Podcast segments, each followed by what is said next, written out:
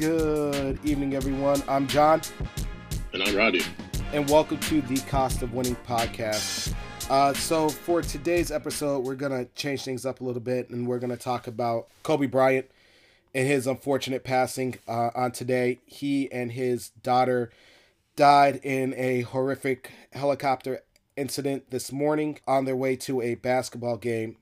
Uh, my thoughts and prayers are with Kobe Bryant and his family, uh, especially his wife Vanessa and the rest of his children. In these times, it's easy to think of kind of the sadness of the incident, but I'm choosing to think of the positives that came from Kobe Bryant, a guy whose life and accomplishments at just 41 years of age could have spanned a lifetime of someone who was 80, 90, or 100 years old and could not achieve the same level of grace and excellence and determination that we saw from this man, not only on the court, but off the court as well, and within his communities of Philadelphia and the greater Philadelphia area and the greater Los Angeles area as well.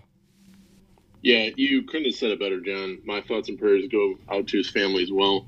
You just hate to hear about this kind of stuff, man. I feel like anyone that is a fan of basketball at this point, like, you know, regardless of what you thought of Kobe, regardless of if you thought he was a top 10 player or if you just hated him because, you know, he kept beating your team or something, like, you have to admit that he was a legend for basketball overall, especially the NBA. And it's just one of those things where, like, you know, for us, like, we both grew up just loving uh, the Pistons. And, like, one of our, like, earliest memories of, like, watching the game and, like, falling in love with it, or at least for me, was, you know, just like the Pistons run in the early 2000s. And, like, Kobe was the guy that we needed to beat every time. It was like, you know, like we we kind of hated him just because we knew that we had to get through him in order to get what we wanted, which was that championship. And although we only managed to do it once, it was just like one of those things where, you know, you just got to respect that guy for like just getting better every year and not just you know letting you get your goal. Like it it made the Pistons a much better team to have that guy, to have them, you know, be like kind of like rivals that we needed to like get past every year just because like that that fuels you and it fuels like you know any anyone that loves basketball to like try and get better and it's one of those things where you it's like one of the the like lessons that you get from basketball i think or like sports in general just like you know regardless of what you think about this guy if you like hate him or you know whatever you have to like respect him for what he was and you know the great competitor and the just fantastic basketball player that he was, and you know just just pay your dues at this point.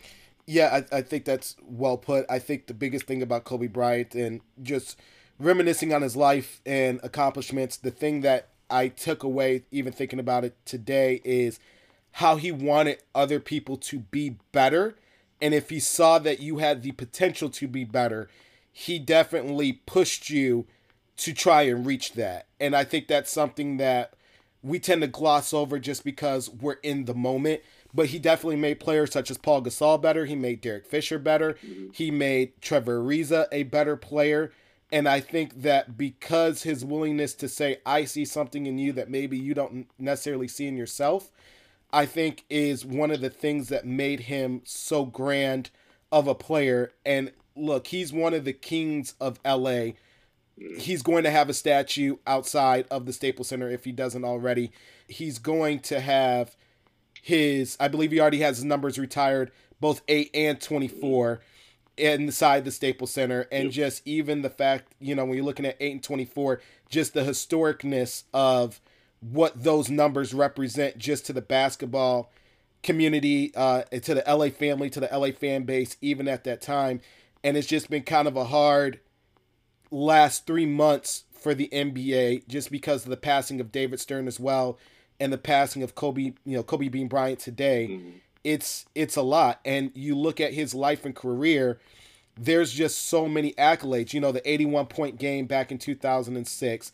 You know, he's a five-time NBA mm-hmm. champion, two-time Finals MVP, league MVP, you know, four-time All-Star game MVP, uh, 11th NBA first team. You know, I think the one thing that's overrated, uh, not over, excuse me, over, you know, glossed over in terms of Kobe Bryant mm-hmm. is the fact that his defense was stellar. And I think that that's a lost art, you know, we've talked about in the past, but even just in his career that people tend to overlook is he was a very, very good defender and he was a great scorer, and that's a hard combination to find in any player in the NBA. Yeah, for sure. I think I think just like in general, when you think of Kobe, or a lot of people do this, they just say like, "Oh, you know, he was just a scorer. He never passed the ball. He never did anything else. He was just very good at scoring. He hogged the ball, all this stuff." But like, you definitely forget about the defense. Like, just like you said, he was all defense first team nine times and second team three times. Like, he was a fantastic scorer. I think he averaged like two steals a game too. So that's just one thing that everyone overlooks because they just want to look at you know offense and what he was able to do on that side of the court. But you're right. He he made his players better, and he um, you know he like he was a complete player. Maybe he didn't have the passing down, but but he did what he thought that he needed to in order to win, and he didn't just you know take off half the game when he was on defense or something like that, you know? No, and, and that's a very true statement. And I think one thing that we forget sometimes too is how well he brought back that rivalry between Boston and LA, especially during mm-hmm. that period of time in the uh, in the late 2000s where he made it relevant again. I mean, you were excited to see those final championship games between him and Boston, you know, between him and Paul Pierce, you know, just going back and forth and making sure that he made, you know,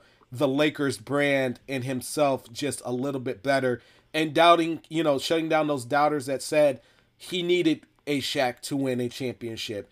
Or, you know, that team that he first won his three-peat with was so loaded, like, did they really need him? Like, he showed, like, no, I could get it done. And I think that's a testament to him. And I think the biggest thing about Kobe Bryant, and I want to end on this note talking about him, is he showed people that there's other things that you can do in post retirement. You know, he was an Academy Award winner, which is unheard of for someone who's an ex mm-hmm. athlete. You know, he had business ventures, he had a lot of things going on. He didn't necessarily need to be in front of the camera to still be a known person.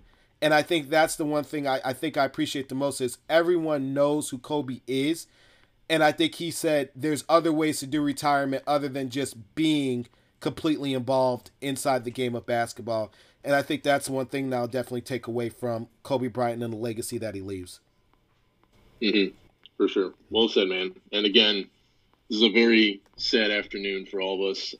And my thoughts and prayers go out to his family. Same here.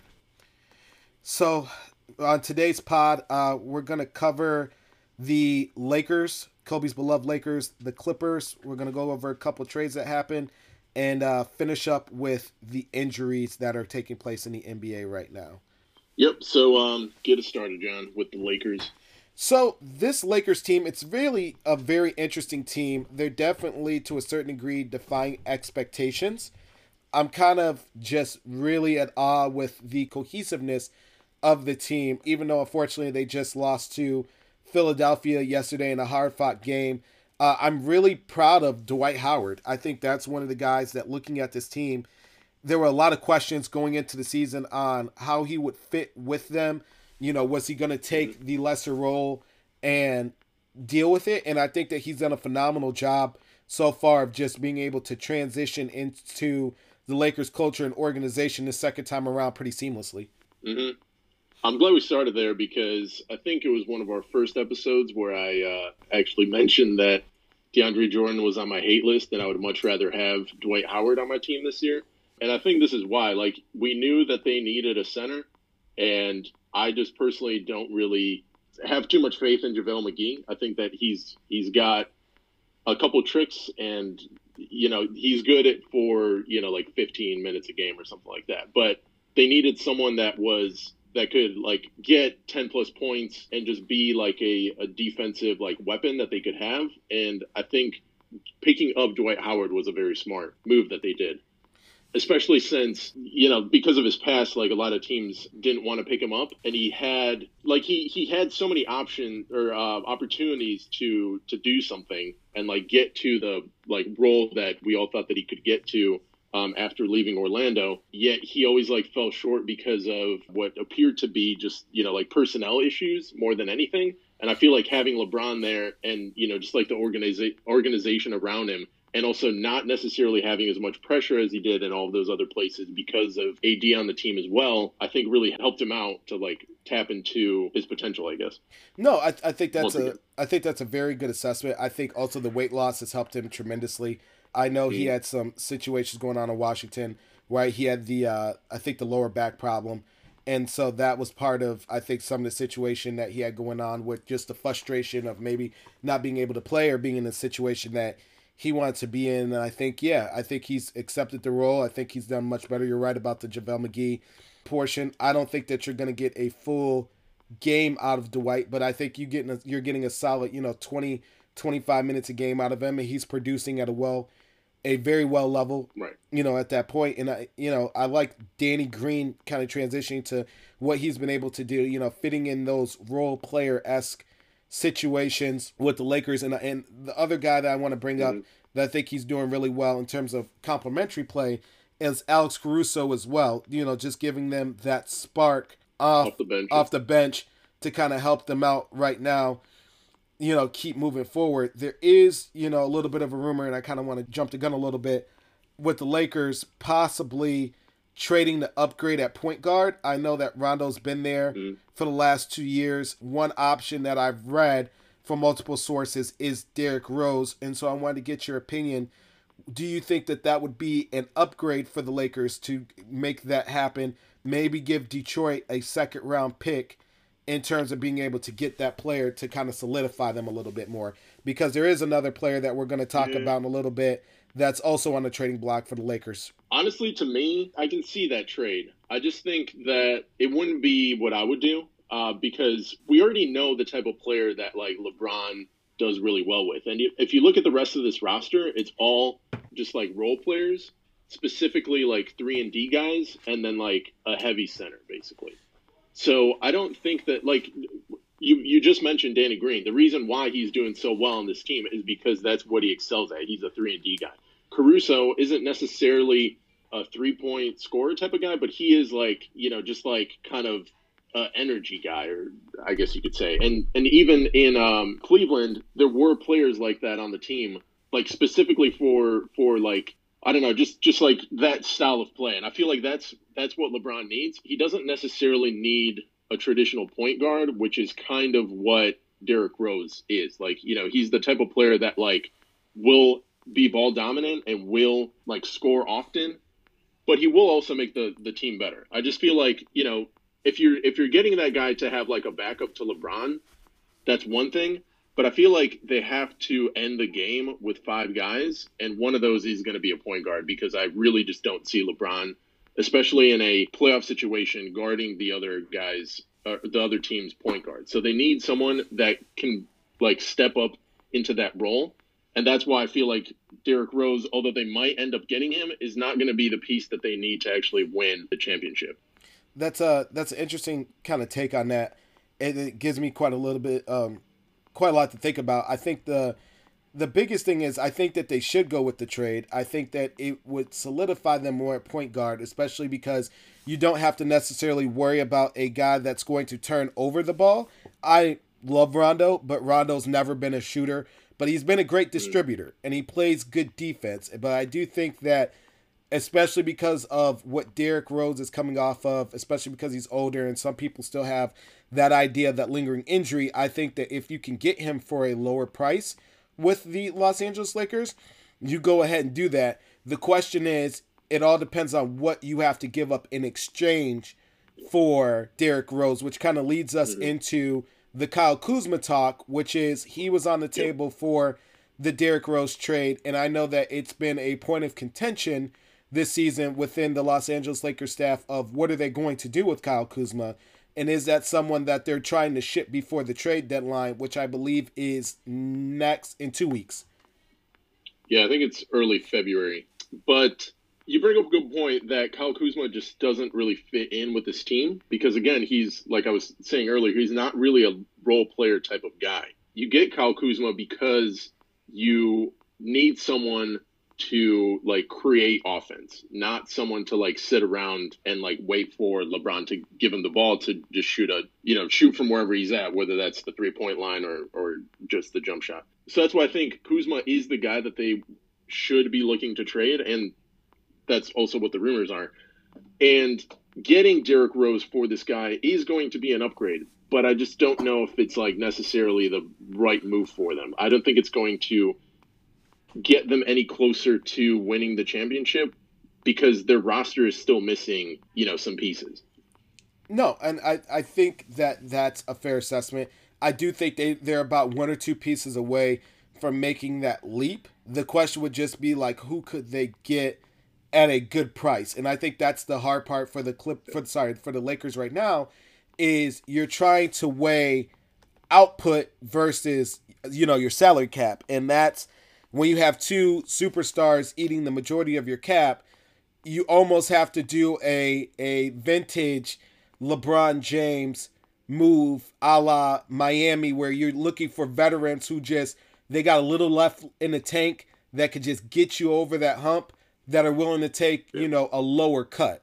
And I think if they could find a couple mm-hmm. of those guys that are there, I think that they got a good, you know, solid yeah. shot or find someone that's willing to rework their deal in the long term to make that happen.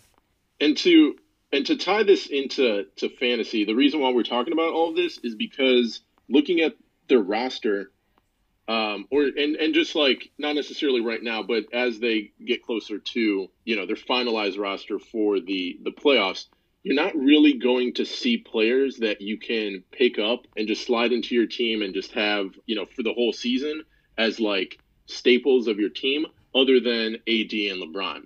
The the other guys that are going to be on this team are going to be specifically role players and they're going to be good at like a couple different stats. So, you know, if if those stats like end up working with you or working for like, you know, whatever your strengths are, then you should pick them up.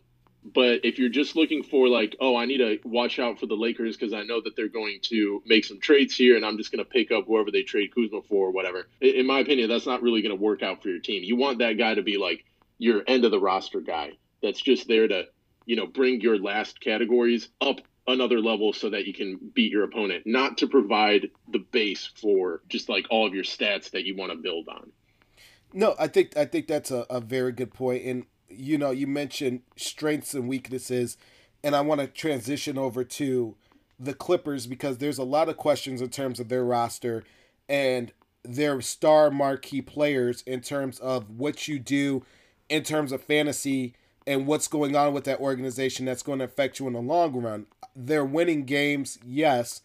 The question is, in terms of Paul George and the injuries that he's had this season, and the injuries and load management with Kawhi Leonard, what do you do in that situation? Because there have been multiple reports that it's mm-hmm. causing contention within the Clippers, this load management that Kawhi and Paul George are doing. I have my thoughts, but I want to get your opinion kind of on what to do with those guys in terms of fantasy.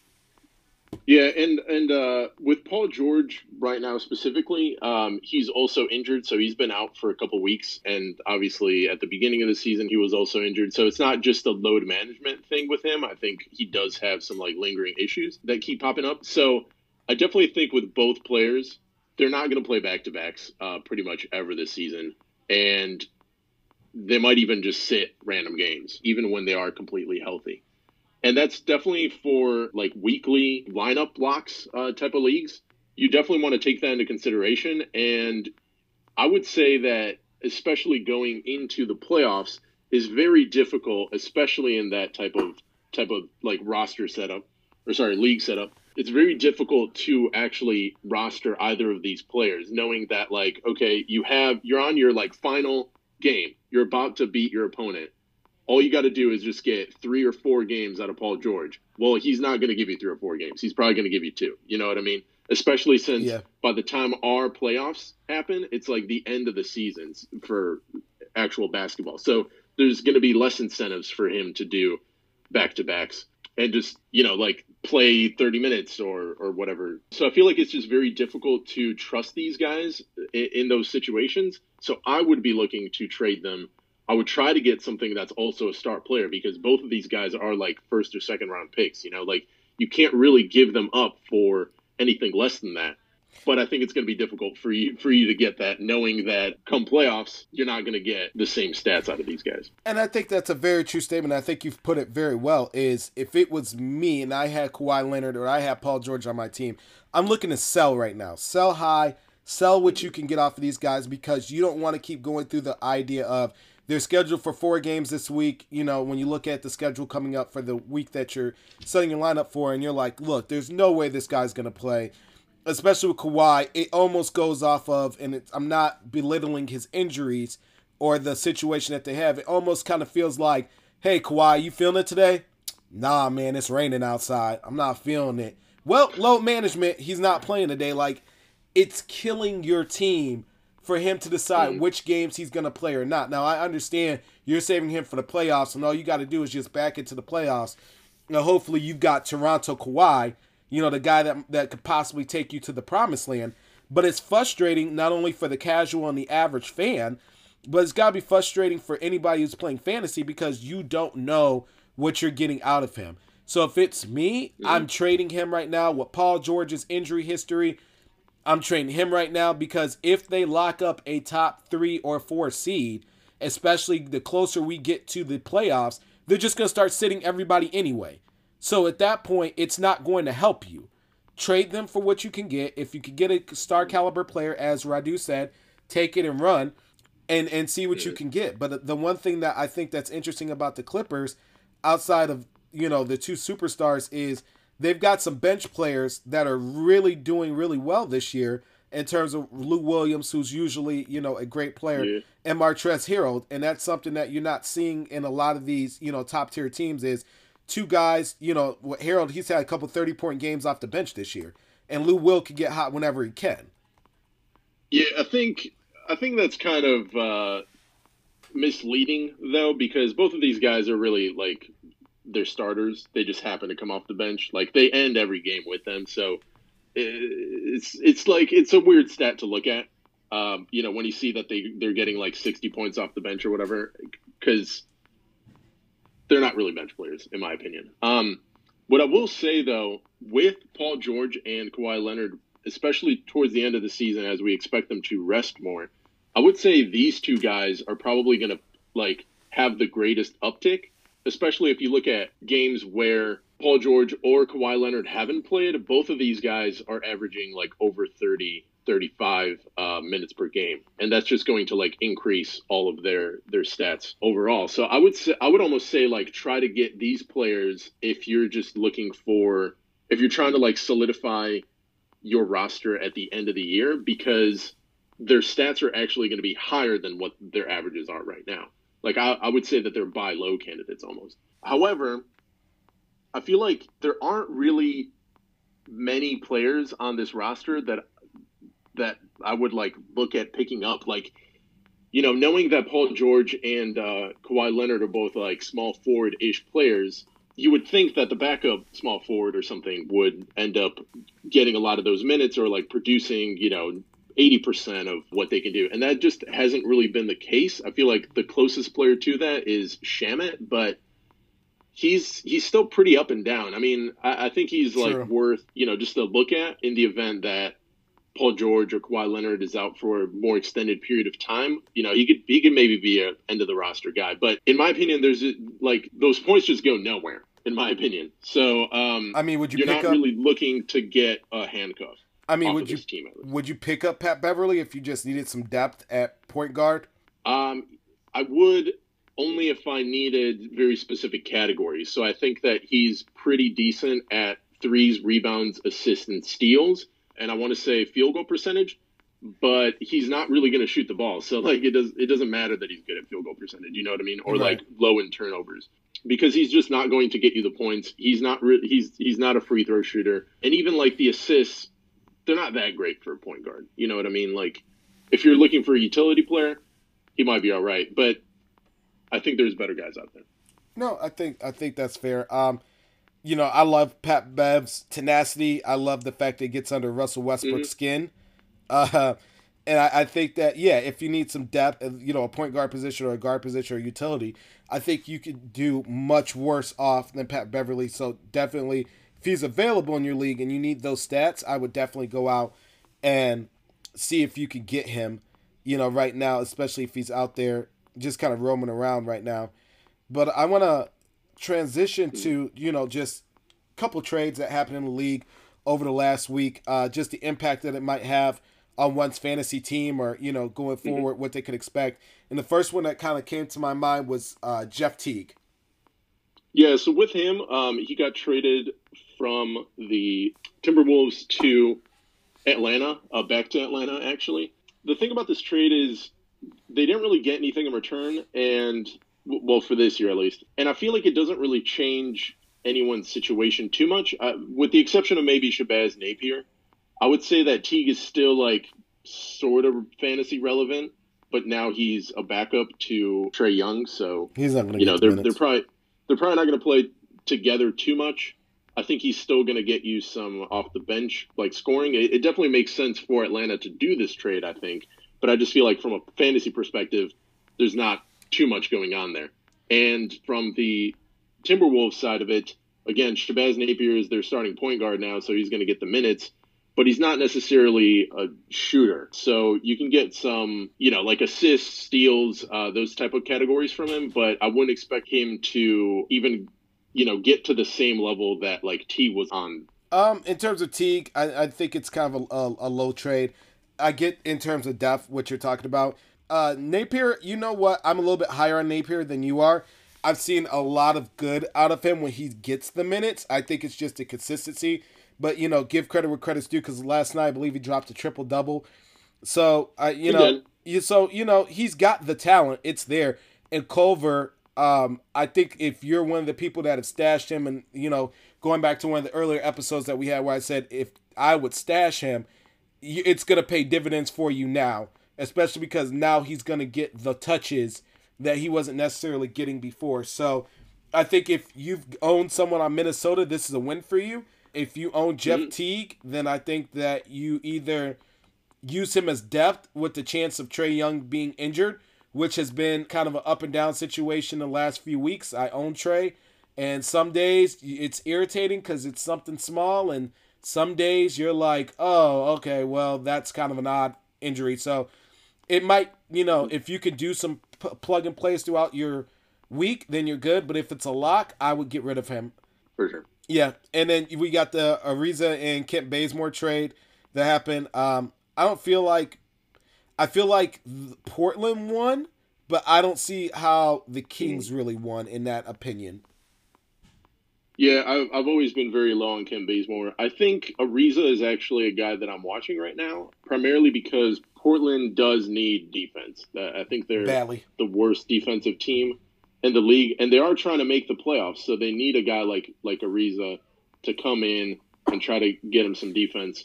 And so I think that he's he's gonna easily get you know 30 minutes a game, even though he is a little bit older. I wouldn't necessarily expect too many points from him. Is the only downside. But I think throughout his career, he's been a very good three point shooter and steal getter. I guess so. I would I would watch out for those categories and you know just give him a couple weeks to like get used to the roster, and I would um, pick him up if, if that's what you need on your team. But to be fair to Portland, there's a lot of injuries going on on that team, and so I think mm. you know as people get uh, healthier, you'll start to see a little bit more of a of an upshift in everything that they got going on. But you're right, Ariza is one guy that I am paying attention to, especially in that Portland lineup. And then the other one that just kind of came out of the blue a little bit was Willie Cauley Stein moving to the Mavs. Yep, and that was I feel like just a uh, an answer to Dwight Powell going down. He had a season-ending, I want to say, Achilles injury, um, so that's unfortunate for the guy. But the Mavs needed another center, so they got uh, Willie Cauley Stein. And I actually think that for anyone that has him already on their roster, because I feel like he's rostered in over 50% of leagues here, I would say that he's probably going to actually do better on the Mavs than he has been on the uh, Warriors, just agree. because now he's on a team that's like actually trying they actually have a reason to play, and they have this fantastic player in Luka Doncic that's going to figure out how to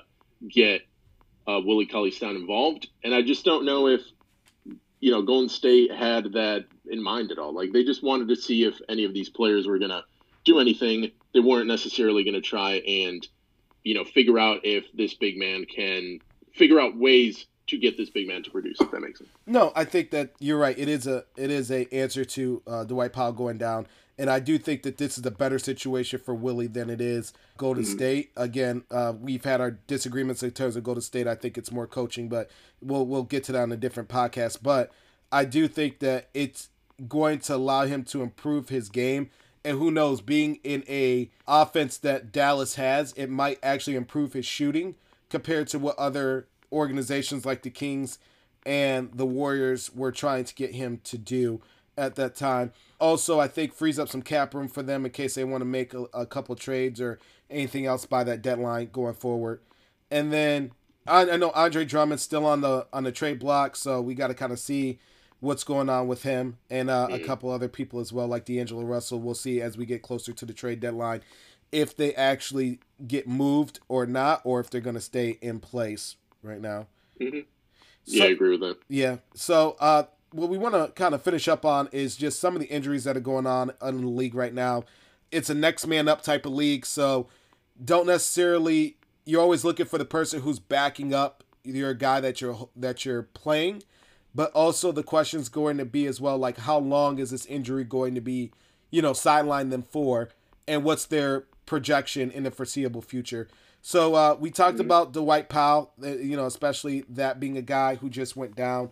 Uh, Willie Cauley Stein, if he's available in your league, definitely get him. Or Maxi Keebler or Keeber is definitely uh, yeah, Kleb- well. Kleber, I think Maxi Kleber. Kleber, Kleber would be a guy I keep my eye on as well. And yeah, especially if you need blocks, that guy is solid. He's gotten like six blocks in a game before, so that that'll win you that category. Yeah, I mean, if you're just playing like a scrub team, it definitely helps. The one that kind of interests me is Joel Embiid a little bit. They keep saying he's supposed to be back. I don't know if it's is it this week, Radu, or is it next mm. week? They're looking at. I want to say that he's not playing, you know, this afternoon, but he is questionable for his next game. Um, so the first one of, I guess this would be the last week of January because I feel like this pod is going to come out a couple days later. Mm. Um, but in any case, I think he's close to coming back, I think really the the main thing here is whenever Joel Embiid doesn't play, the main beneficiary is going to be Horford. Um, Absolutely, and we've seen that in in you know a number of games so far, especially in this last stretch. I don't necessarily think that you should like go out and trade for Horford, like expecting these stats. I think Horford is a is a decent player just like on his own. So if you want, you know, what he averages with Joel Embiid um, in the roster or on the roster, I would go and get him in that point. But I wouldn't necessarily think, oh, he's going to get you 20 points a game because he has been while uh, Joel Embiid has been out. Especially since I don't think that this injury is like I like he just had like a broken finger or something. Like it's not something that is gonna like linger for too long. And I don't think that it's there's no reason for me to believe that what's happening now is going to happen at the end of the season when you need Joel Embiid, I guess. So for me, it's kind of a catch twenty two. If you want to sell Horford kind of high, now would be the time to sell him. But also, sure. my take on it is just kind of looking at the way Embiid plays. I think that there's another injury in his future soon to come. And so, because of that, I would kind of stash Horford if you wanted to for a short period of time and then kind of see what you get out of it in the long term. Because I think Joel's going to do something that puts him back down, and I think having that backup is definitely going to help you, especially because it seems like they're a little bit more rhythm when they have Horford out there, especially because he spreads mm-hmm. the floor than than Joel just being in the paint type of situation.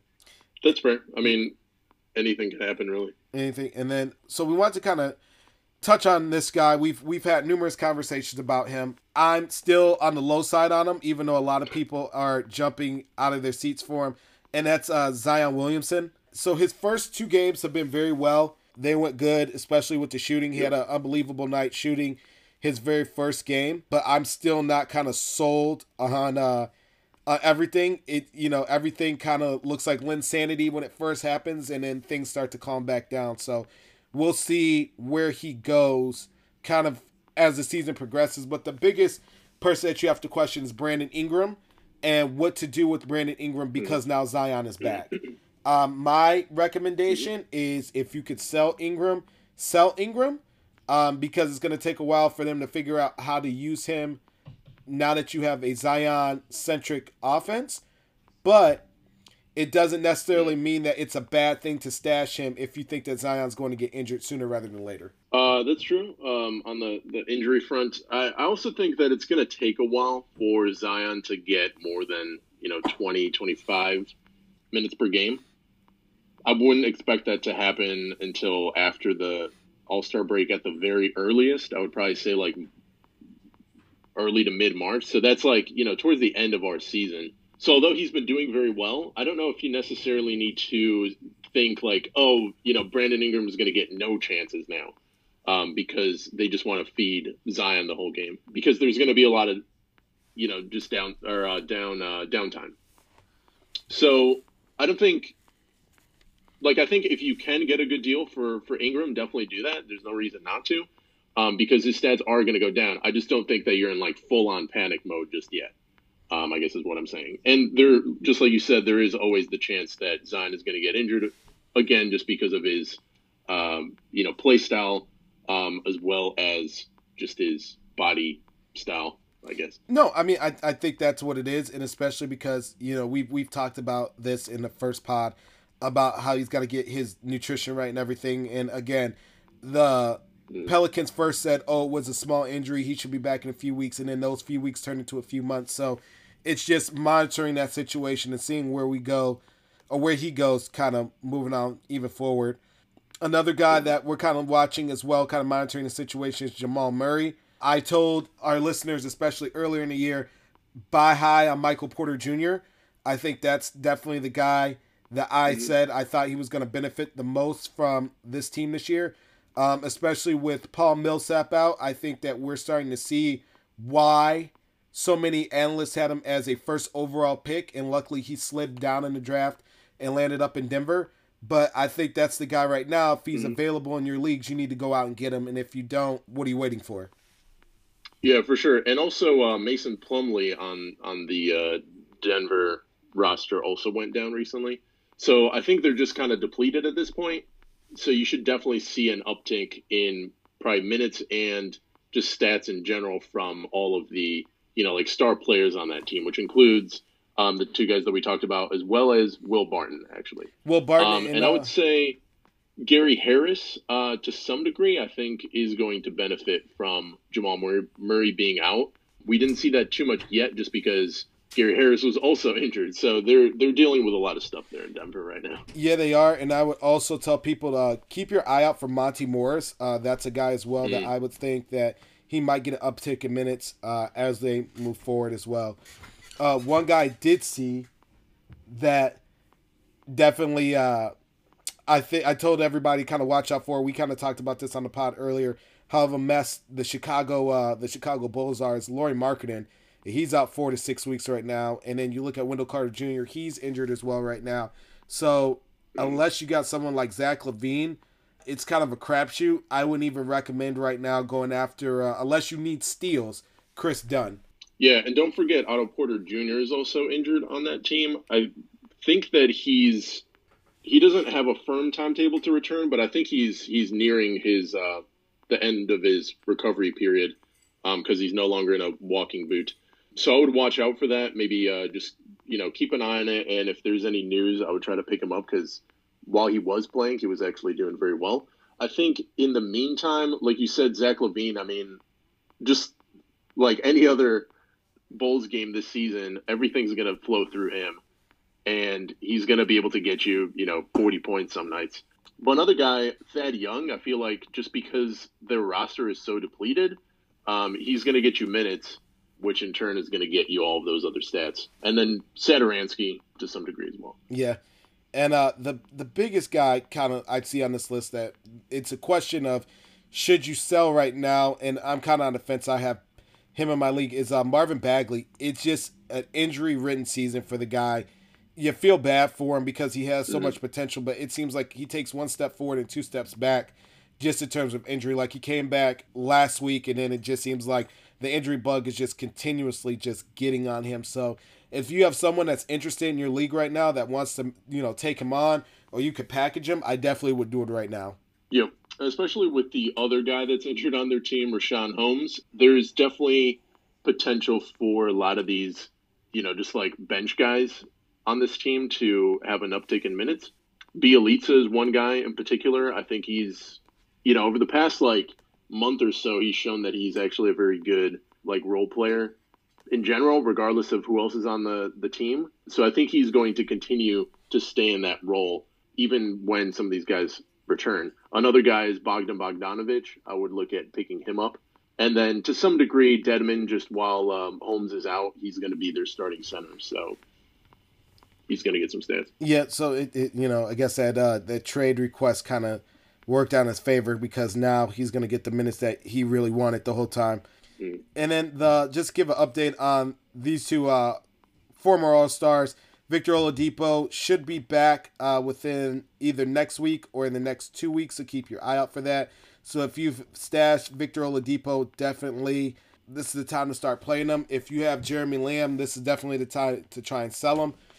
If you have Malcolm Brogdon, uh, we'll kind of wait to see what happens with his situation kind of going forward as Victor comes back this year. And Steph Curry, uh, looks like there's a bit of uh, delay I know they talked about him coming back possibly before All Star break, but looks like now he's uh, slated to come back the first of March.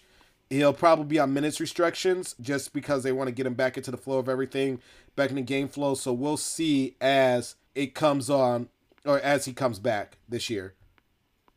Yeah, I think um, Nurkic is another guy in a in a similar situation to them. We knew that he was going to be out for an extended period of time, and probably sometime after the All Star break is when they're going to start looking at rolling him back into the lineup. So definitely keep an eye on that because he he has been very good for Portland in the past. So I would expect that he would do that again, even though now they do have Whiteside. So that'll be an interesting, somewhat dilemma for them. And then two other guys um, that we want to cover real quick: uh, Blake Griffin and Jonathan Isaac. Uh, we've covered them uh, you know a decent amount on this pod, especially Jonathan Isaac for just the insane stats and uh, um, improvements that he's been able to make this year. So it's very unfortunate to say that they're actually out for the season. So if you are still rostering them, you can safely drop them. And it's it's very sad to uh, to see Jonathan Isaac not be able to you know make a stand for that most improved player, which I think he had an opportunity to win this year. He was definitely in the top three running with that. Yeah, and you're right. If you have Blake Griffin, it, now's the time to drop him. But I would pick up Christian Woods if you're interested still having someone off of Detroit in a slab. I'll also look take a look at mm-hmm. him. Those are two guys that are benefiting the most from that situation in Detroit. The last guy that I want to cover, we want to cover for today, is uh, R.J. Bennett, R.J. Barrett, excuse me, in New York. Just it seems like his injury's been delayed. Uh, it was supposed to be a couple, you know, a couple days, and then it's turned into a couple of weeks. The main beneficiary I've seen out of it, and it's one guy that I picked up was uh, Elfrid Payton. It seems like the the minute upticks have definitely mm-hmm. helped in him. And if you need a guy to just kind of steer the ship, that's one guy we'll look at on the New York Knicks. Yeah, it's true. Um, he's actually averaged some very nice stats in the past couple weeks here with like nine assists, a steal, a block, and like five rebounds for point guard is is also a very good stat. So definitely look to pick him up. He's going to be their main like distributor with Barrett out. That's a good point. I think also like I would just expect more from guys like Reggie Bullock, for example. Like they're somewhat getting the minutes um, that like Barrett opened up but they're not producing yet. And I think there's a chance that that they could, especially if this injury lasts much longer.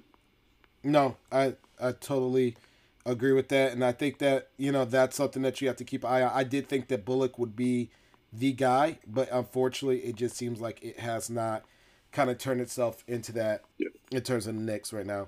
Also, Dotson. Yeah, Dotson's a good one as well. Yeah. Just a couple guys that you may want to pick up on your roster if they're available. Dillon Brooks, of course. Duncan Robinson, he's having a, a good year in terms of yep, threes. What's going on? And uh, Kevin Huerter for he's back now for um, the Atlanta Hawks. So if he's available in your league, definitely go after him right now. And uh, Radu, mm. I want to kind of talk about this guy for uh, for our player of the week. He's had a uh, a really good run the last two weeks. I think like he's turning into a top slowly 100 player. He's available in the majority of leagues, and that's Darius Garland for the uh, nice Darius Garland, yeah, for the uh, for the Cleveland Cavaliers. You know, that's I've been watching for a while, and I'm really impressed with what he's been able to put on. What's really crazy is normally we talk about this uh, before the pod to, you know, figure out what player we both agree on for Player of the Week, and we actually didn't this time. But I was going to suggest him as well. Like he's he's my guy that I would say is Player of the Week, and he's just been fantastic. Especially with Collin Sexton in the lineup, you would think that he wouldn't be able to do all this um, and he wouldn't be the, the main distributor, but he actually is. So shout out to him. Shout out to him, and uh, he's killing it right now. And that's my kind of go to guy. So you know, keep up the great work, kid. You know, you're, you're winning me some matchups every week, so I'm trying to just lock it in. yep. Nice. Well, that's gonna do it for this pod. Uh, you can find us wherever podcasts are available. You can listen, subscribe, rate, and review on Apple Podcasts, Google Play, Spotify, and all other podcast apps. And we'll see you next time, guys. Have a good one.